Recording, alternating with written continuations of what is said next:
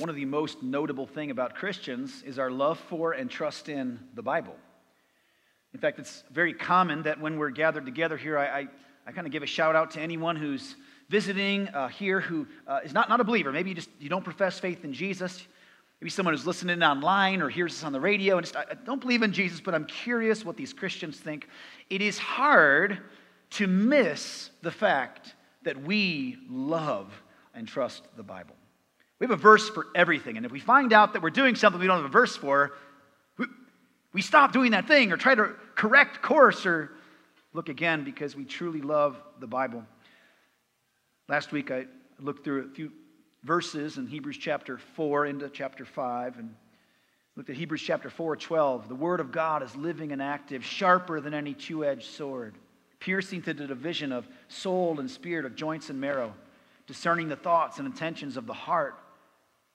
I argued that that's talking about the Bible, the message of the gospel, the truth delivered to us in words that we have in our Bible today.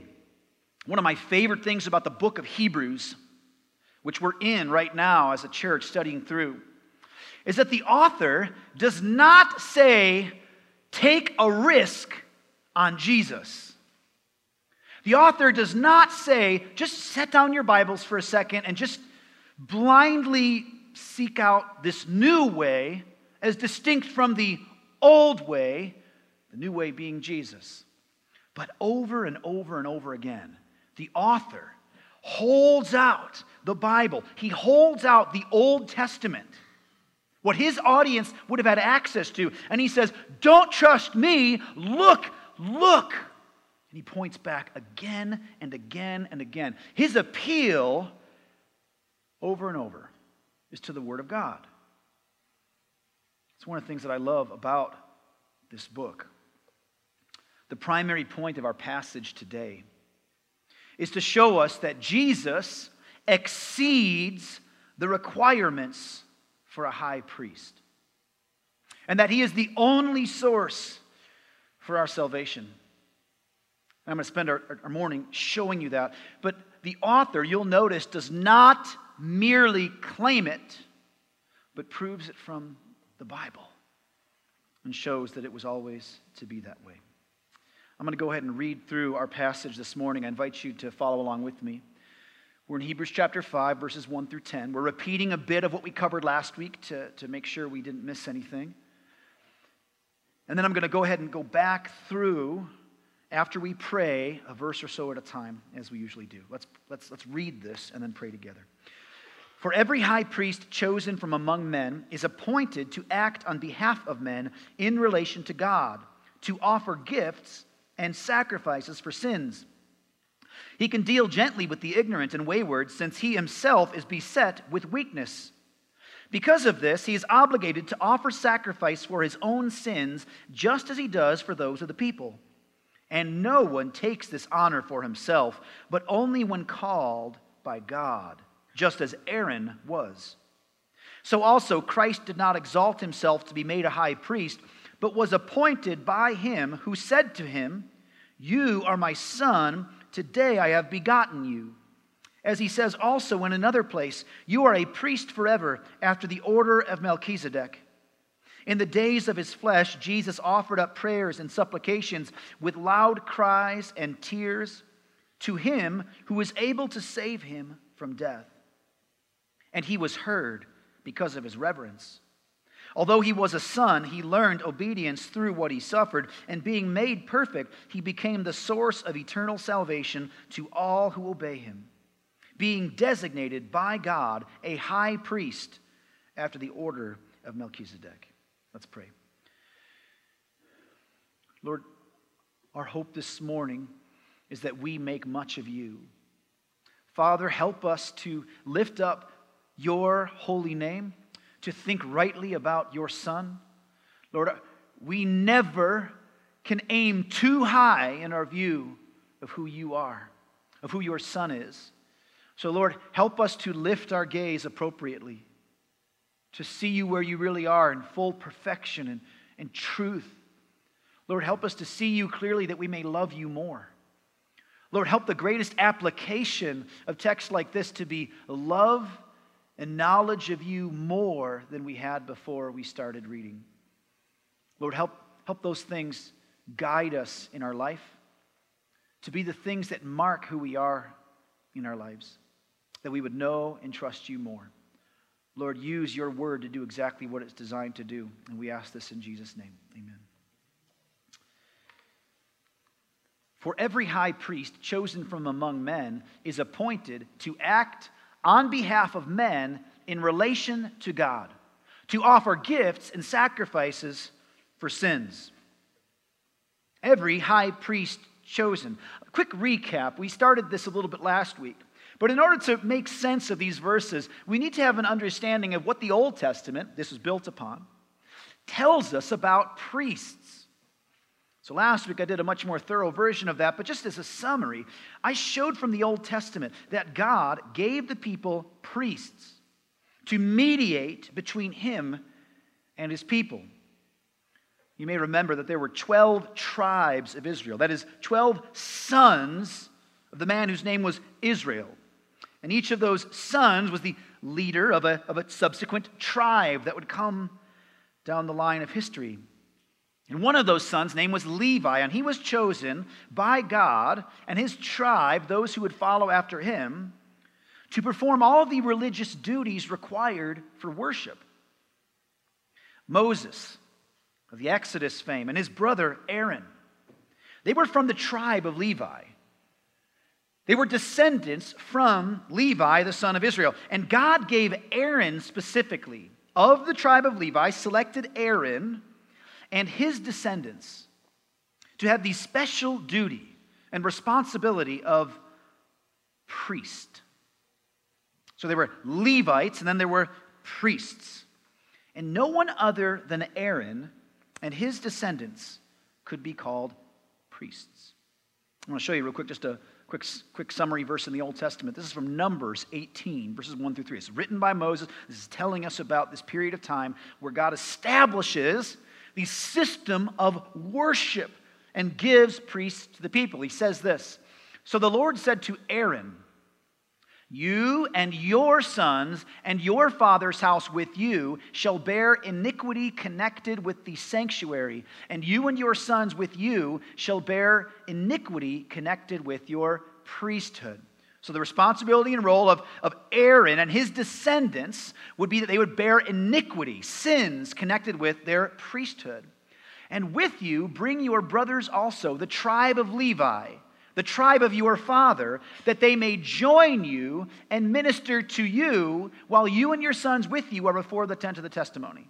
So, so quick pause. What's being instructed to Aaron is Aaron, you and your sons shall join with your brothers and the, the household of your father, Levi, in the, in the line of Levi. You together shall minister before the tent of the testimony. Okay? They, the Levites, shall keep guard over you and over the whole tent, but shall not come near to the vessels of the sanctuary or to the altar, lest they and you die. There's a whole bunch of verses like this in the Old Testament. But this is kind of a summary, and it's saying Levi, the house of Levi, will be those in charge of ministering Last week, I showed a little bit more that the Levites were told specifically, the non Aaron line, but just, just the rest of the Levites, were told that they were supposed to take charge of the parts of the tent. Some of them had the frame. They literally had to put the whole, literally the frame of the, the portable temple, temple, the tabernacle in the wilderness. They carried that around and set it up and made sure it was always maintained. Others of the tribe of Levi were designated to take care of the fabric, like the tent material that would actually go on those frames, and they had to maintain those things. Others were given the particular task of taking care of the vessels and, and, and the, the furnishings inside the tent of meeting and inside the tabernacle. They would set those up, care for them, maintain them, but once set up, they were to step back because it was only Aaron and his sons that could come near to the vessels of the sanctuary or to the altar, lest they, the rest of the Levites, and you, for permitting them, would die. So there's Levites who were not priests, and Aaron and his line who were priests. The priests are often referred to as Levitical priests throughout the Old Testament because they're in the line of Levi. But it's not saying that all the Levites were priests. The Aaronites were priests, but the Levites was the first qualification. And every time that priests and Levites are talked about in the Old Testament, they are distinguished from, from one another. So, all over, if you were to look up priests and Levites and how they're talked about, you, hear, you see things like this the priests and the Levites did things together. The priests and the Levites. The priests would do the priestly duties, the Levites would minister in other ways. Furthermore, of the Levites, from the line of Aaron, the priests, one was selected to be the high priest who would offer the sin sacrifice on the Day of Atonement. Once a year, he would pass through the veil in the temple into the most holy place, and only on that one day was he permitted to do so in a ceremonial fashion in order to present the sin sacrifice that would atone for the people.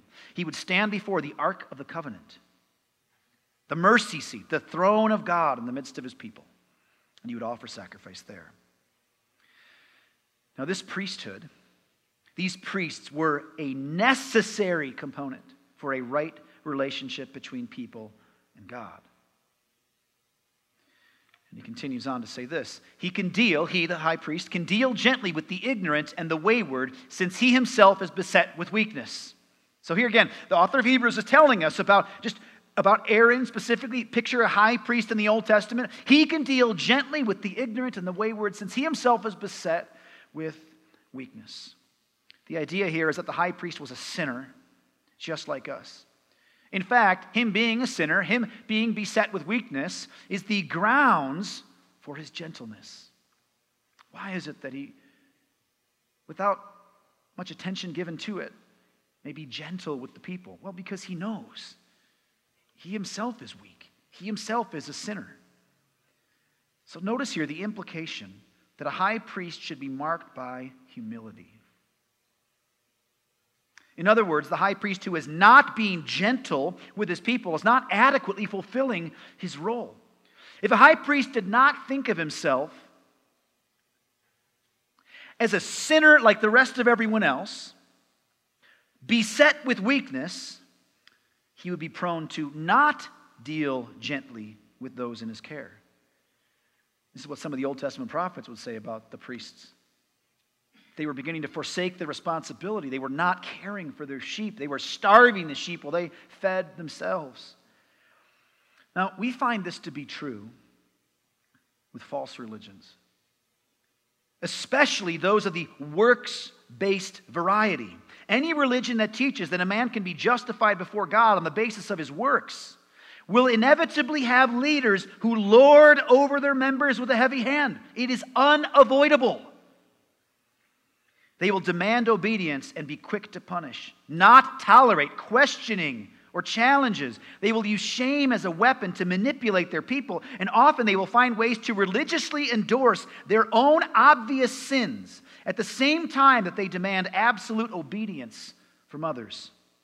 This is exactly the case with the religious leaders of Jesus' day. And he would rebuke them thoroughly in Matthew chapter 23. And read for you a few verses of that chapter. Jesus says this The scribes and the Pharisees sit on Moses' seat. So do and observe what they tell you, but not the works they do, for they preach but do not practice. They tie up heavy burdens, hard to bear, and lay them on people's shoulders, but they themselves are not willing to move them with their finger. Jesus will later say, The greatest among you shall be your servant. Whoever exalts himself will be humbled, and whoever humbles himself will be exalted. Jesus leveled this charge against the high priest, the priests, the other religious leaders of his day, the rabbis, the scribes, the Pharisees. Why? Because they refused to acknowledge some of the most basic qualifications of being a priest that he would realize, that he would acknowledge, as religious leader of the people, that he himself is beset with weakness. Did you know that one of the qualifications of an elder or pastor in the New Testament is that he must not be a recent convert? Paul says this explicitly in 1 Timothy chapter 3. Do you know why, though, he says that the pastor or elder should not be a recent convert? Do you know why? Is it because that man might not quite have full knowledge of a lot of the things in the Bible? Is, is, his, is his doctrine not quite clarified or squared away? Has he not yet become familiar enough with the text of the scripture that'd be helpful for the sheep? Does he not yet have the ability to, to teach fully? He needs to grow in that? Perhaps, perhaps some of those. But Paul says this he must not be a recent convert, or he may become puffed up with conceit and fall into the condemnation of the devil. The concern is conceit, is arrogance. I rose to the top so fast. I must be much holier than the rest. I must be much more righteous than the rest. I am not nearly as beset with weakness as the rest. Even in the mind of the New Testament, a, a, new organization following Jesus as our great high priest, a new organized under the new covenant church, humility is demanded. Romans 12:3 says, "For by the grace given to me, Paul says, I say to everyone among you not to think of himself more highly than he ought to think." but to think with sober judgment, each according to the measure of faith that God has assigned. The high priest must think rightly about himself. Not only should he be human, but he needs to think rightly about what that means. I'm one of the sinners that needs atonement. I'm one of the rest. Many times in Old Testament history, this failed to be true and certainly in Jesus' day. This has further implications for the Old Testament priests, as we'll see in the next verse. Because of this, he, that high priest, is obligated to offer sacrifice for his own sins, just as he does for those of the people. In the Old Testament, on the Day of Atonement, before the high priest could offer the sacrifice for the whole congregation, he was first obligated to offer a sacrifice for his own sins. Essentially, then, there were two sacrifices offered. There, there, multiple animals involved in the way these sacrifices would go down, but there were two major categories those to consecrate the priest himself, to atone for the sins of the priest, and then to atone for the people before the ark, before the tabernacle. I want you to see this in Leviticus 16. This is where we get the establishing rules for the Day of Atonement. It says this Aaron shall present the bull as a sin offering for himself and shall make atonement for himself and for his house. He shall kill the bull as a sin offering for himself. Only after that was satisfied could he then offer the sins of the people. You don't go offer the sins for the people and then offer the sins for self. It's, peop- it's, it's self first. First, get clean. Be, be sinless before God, clean before Him, guilt dealt with.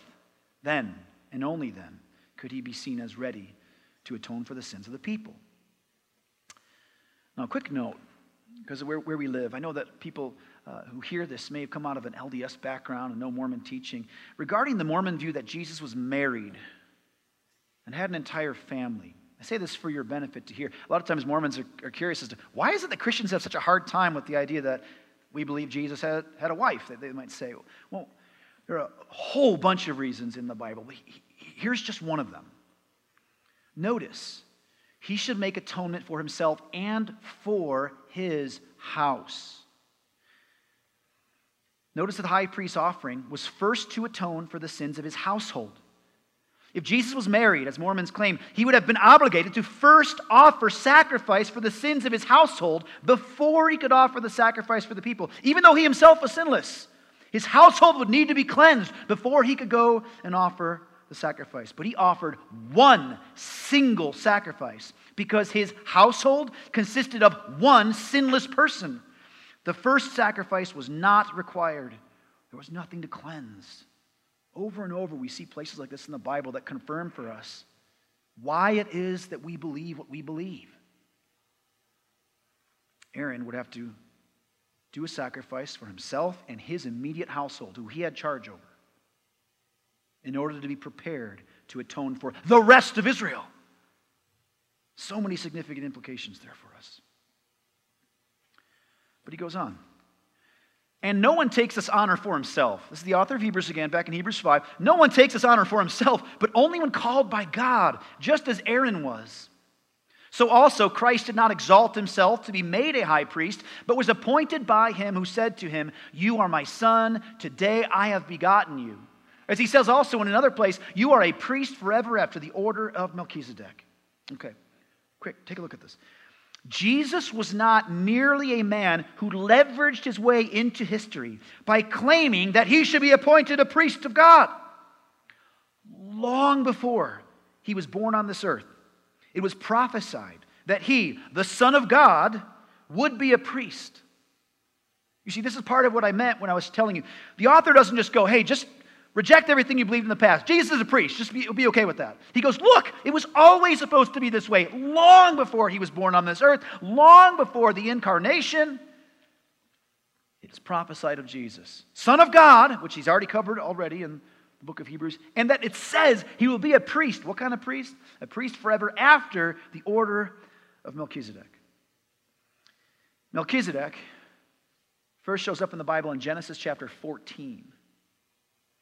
And he shows up on the scene right after Abraham returns from a battle. He wins this battle to rescue Lot and his family. And he comes out, the, the king of Sodom comes out into this, this valley, and, and Melchizedek just shows up. This guy named Melchizedek just shows up. Doesn't say anything about where he comes from. Never again we see where it tells where he goes to. But he shows up and he brings bread and wine.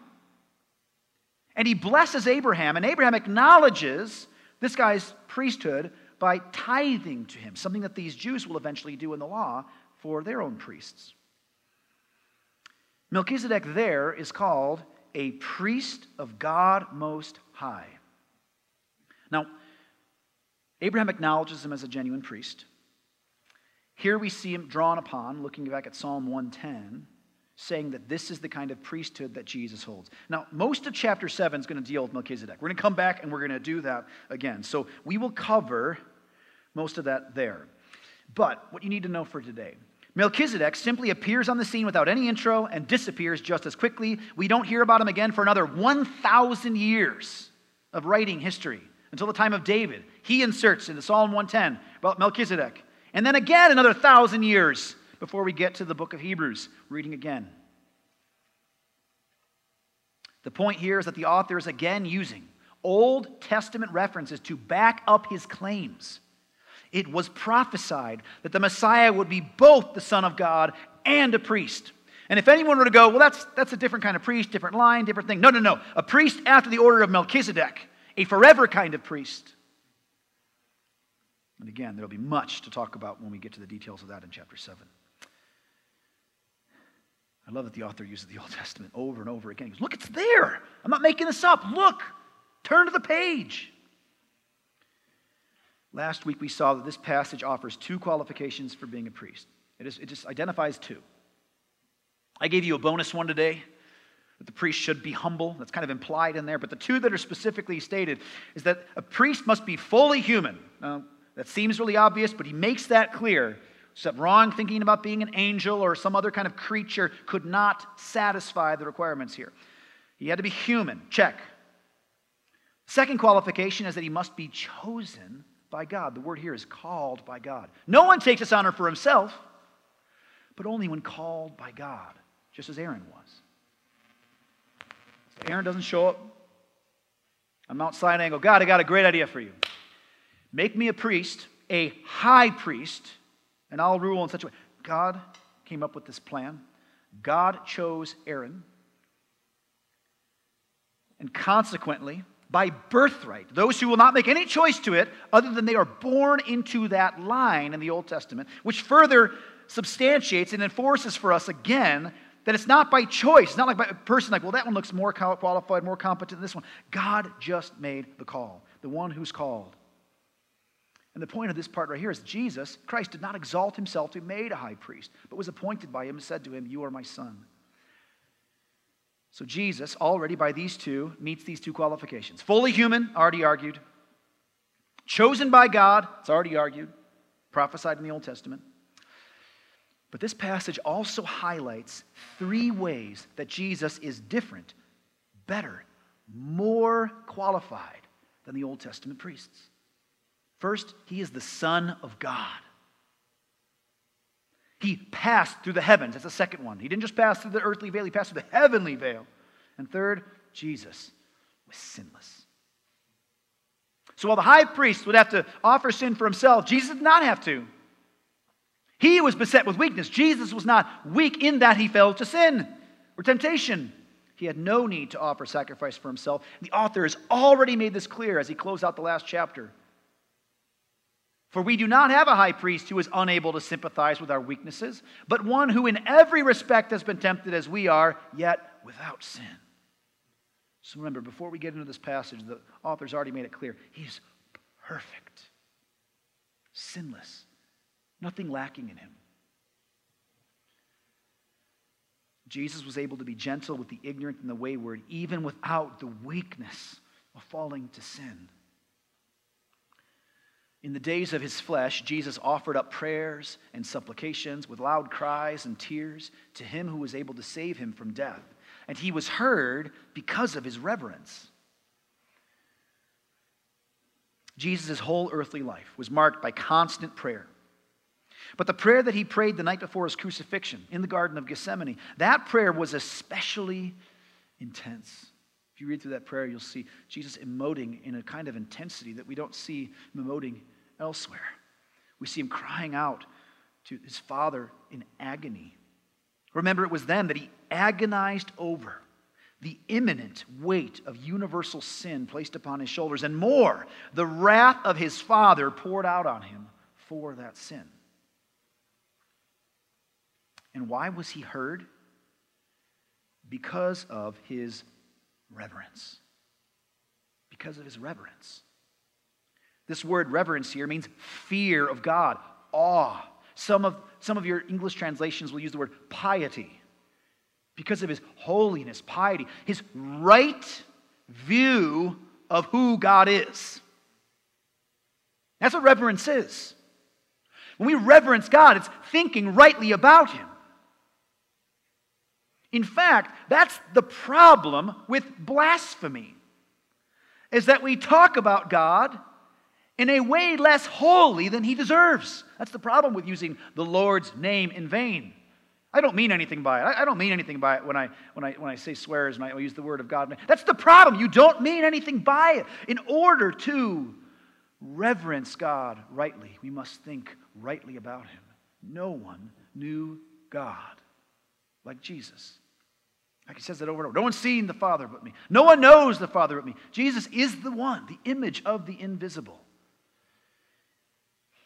He reverenced God rightly. He reverenced his Father.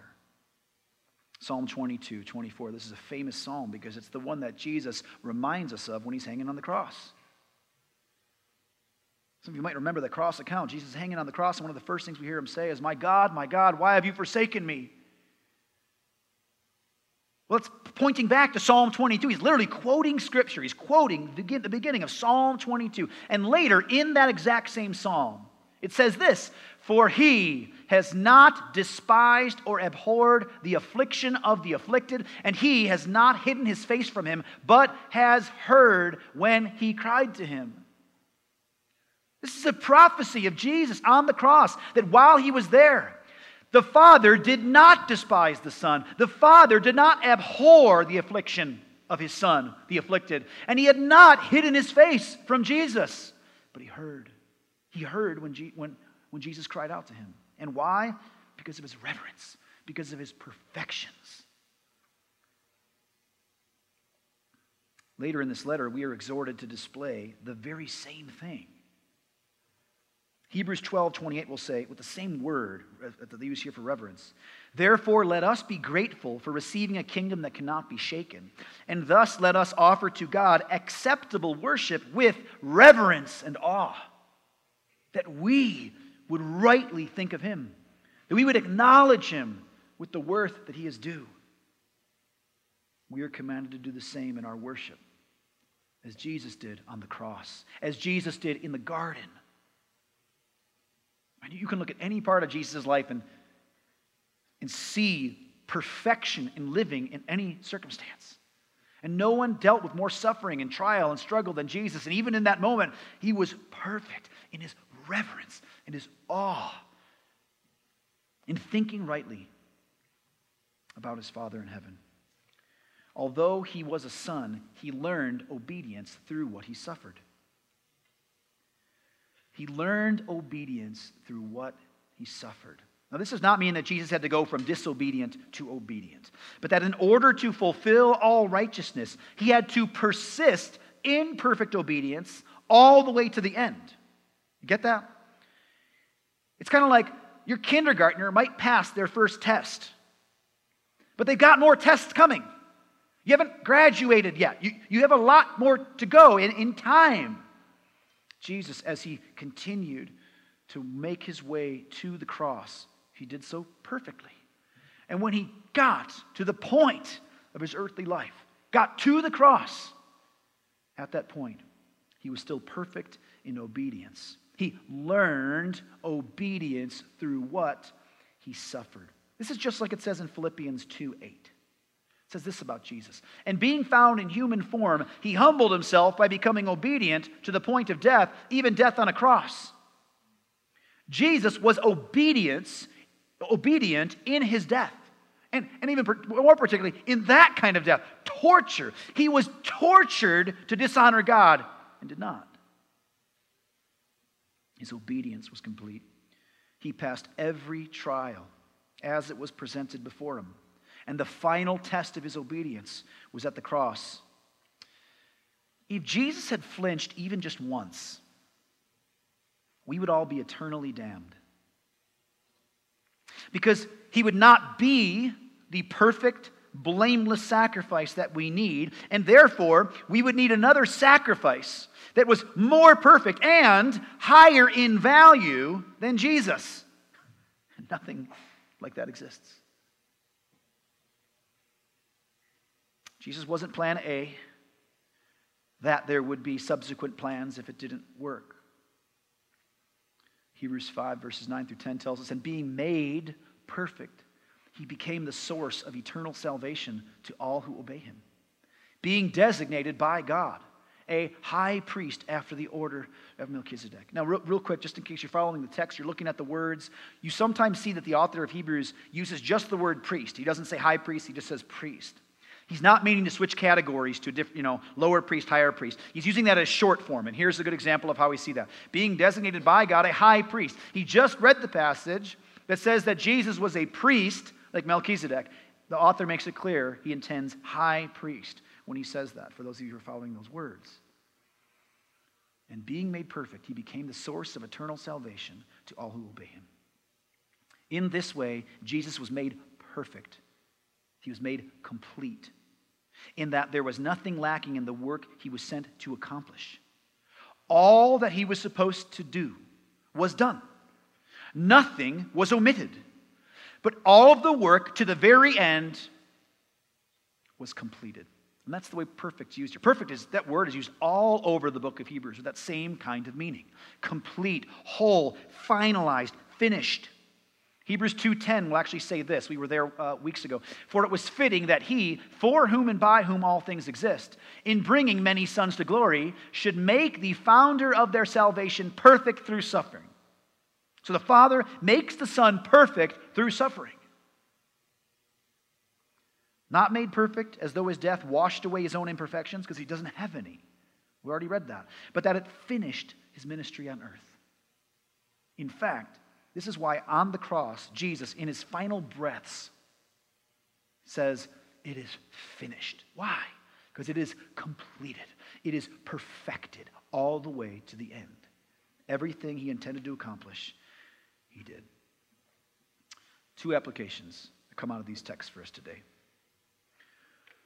The first is this you need someone to offer a sin sacrifice on your behalf. You need someone to offer a sin sacrifice on your behalf. Without the shedding of blood, there is no forgiveness of sins, the author will later say. Your sin requires sacrifice. Not only do you need a worthy, sufficient sacrifice, but you need someone to offer it. And you and I are not qualified to do so. Sacrifice, quite simply, is something offered, something of value, for the sake of something else.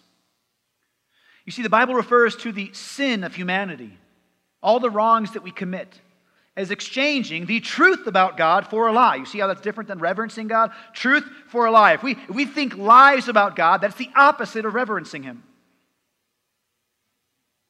It tells us that what we do in our sin is that we worship and serve the creature rather than the creator. We exchange worshiping God for worshiping his stuff.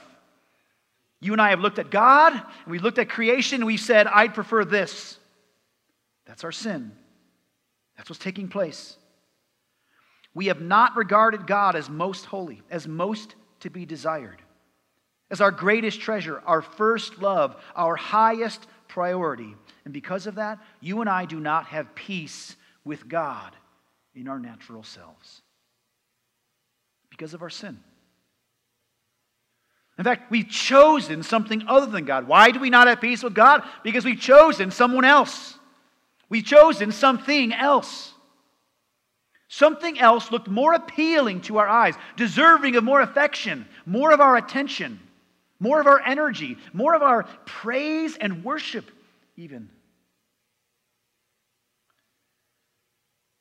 We cannot have peace with God because of that. I want you to imagine for a second you not having peace with someone. In fact, it's probably not hard to imagine. I want you to think about someone in your life with whom you do not have perfect peace. You accidentally knocked over your neighbor's garbage can and you've been in a fight over it for the last 10 years. How do you relate to the person with whom you have that kind of stress? How do you interact with the kind of person with whom you do not have peace? I'll tell you, very likely, this is one of the most common ways that people deal with this, is we just avoid the one with whom we don't have peace pushing the cart down the grocery store, oh, other aisle. See the neighbor out there that for whatever reason you got in an argument with, and you find a quicker reason to look at the mail and get inside.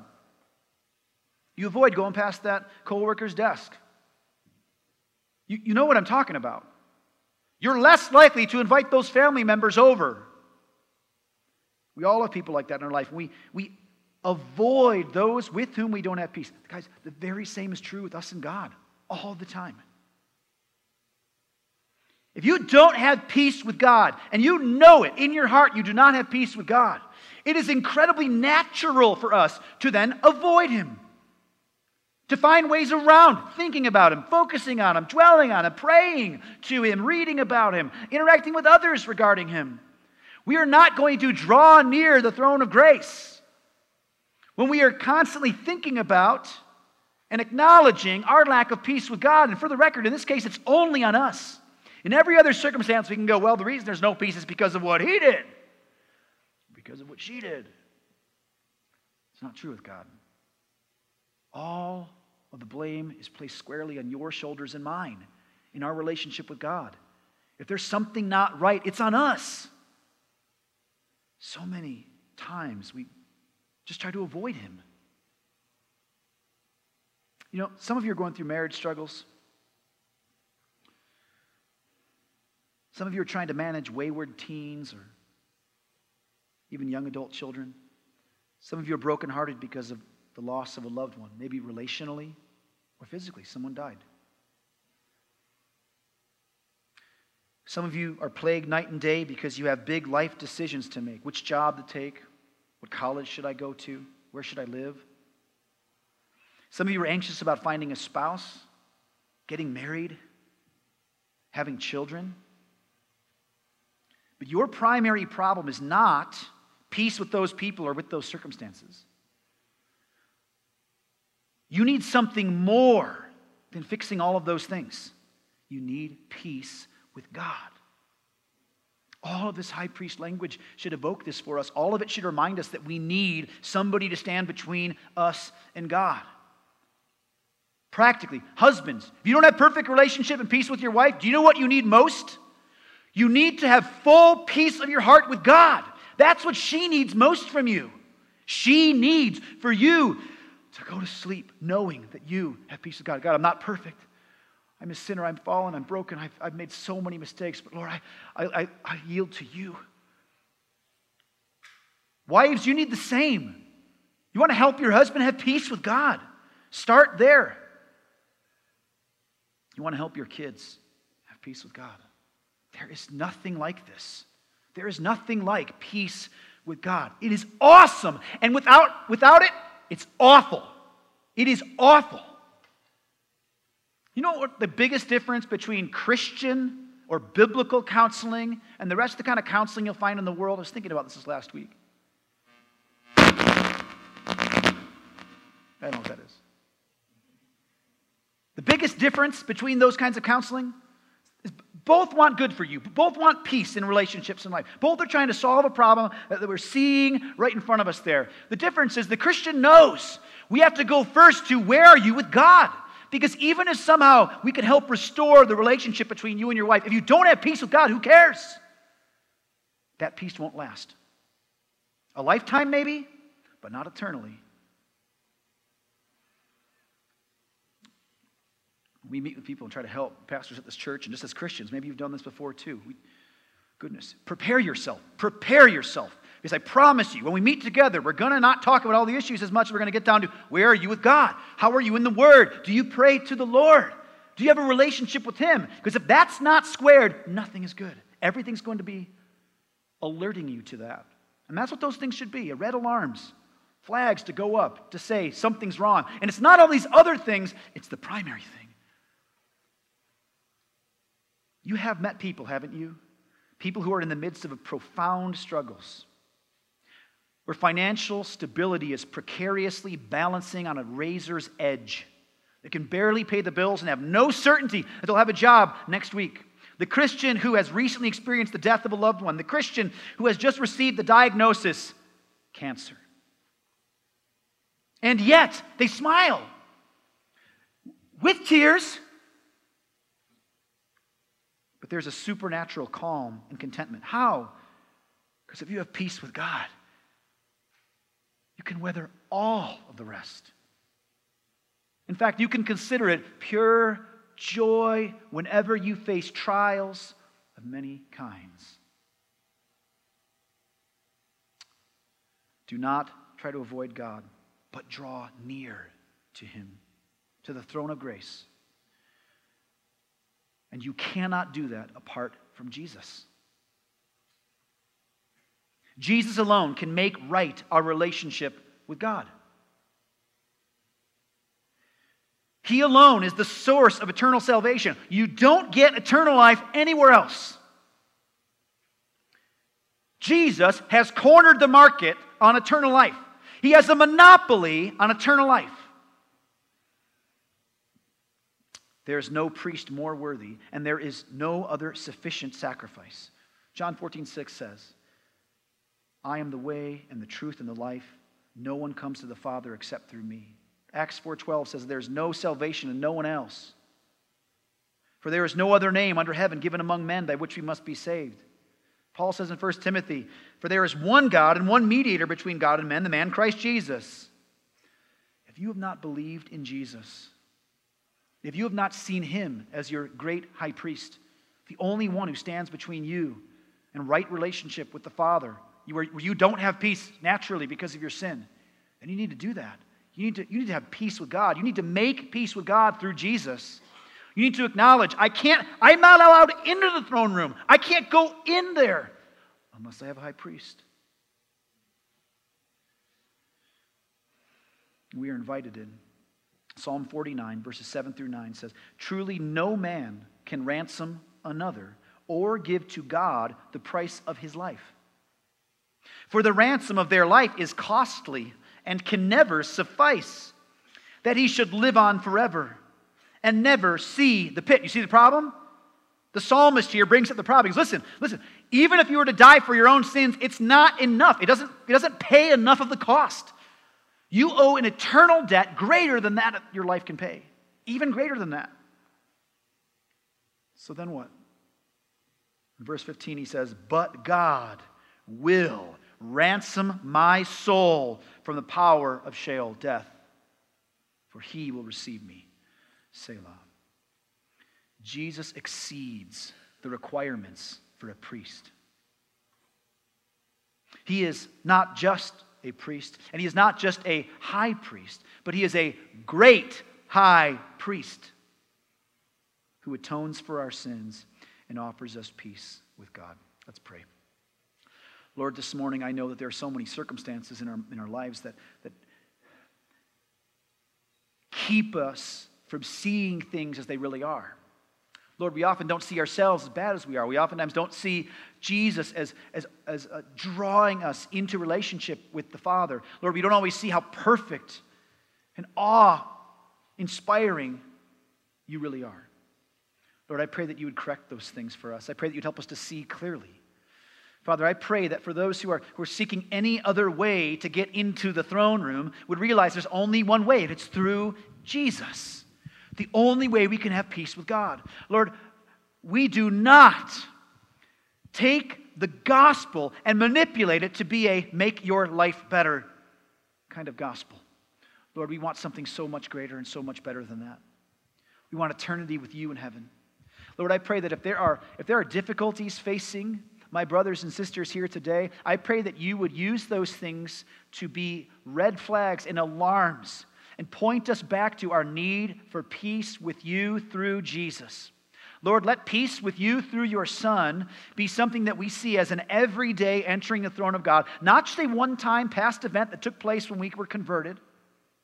But Lord, let it, let it be something that impresses upon us that tomorrow morning when we wake up, that we would prioritize our day and see that no matter what difficulties we're going to face, we first need to be reminded by and feel the graciousness and the mercy that we receive when we enter into the throne room through Jesus. Father, help that to be every day this week. Help us to be reminded by our need to do that. Help us to never think for a moment that we just do it apart from Jesus. Help us to see that it is only by Him. And Lord, help it produce worship in our hearts and on our lips when we realize all over again that it is only through your Son and His sacrifice on a cross that we may have peace with you. We pray all these things in Jesus' name. Amen.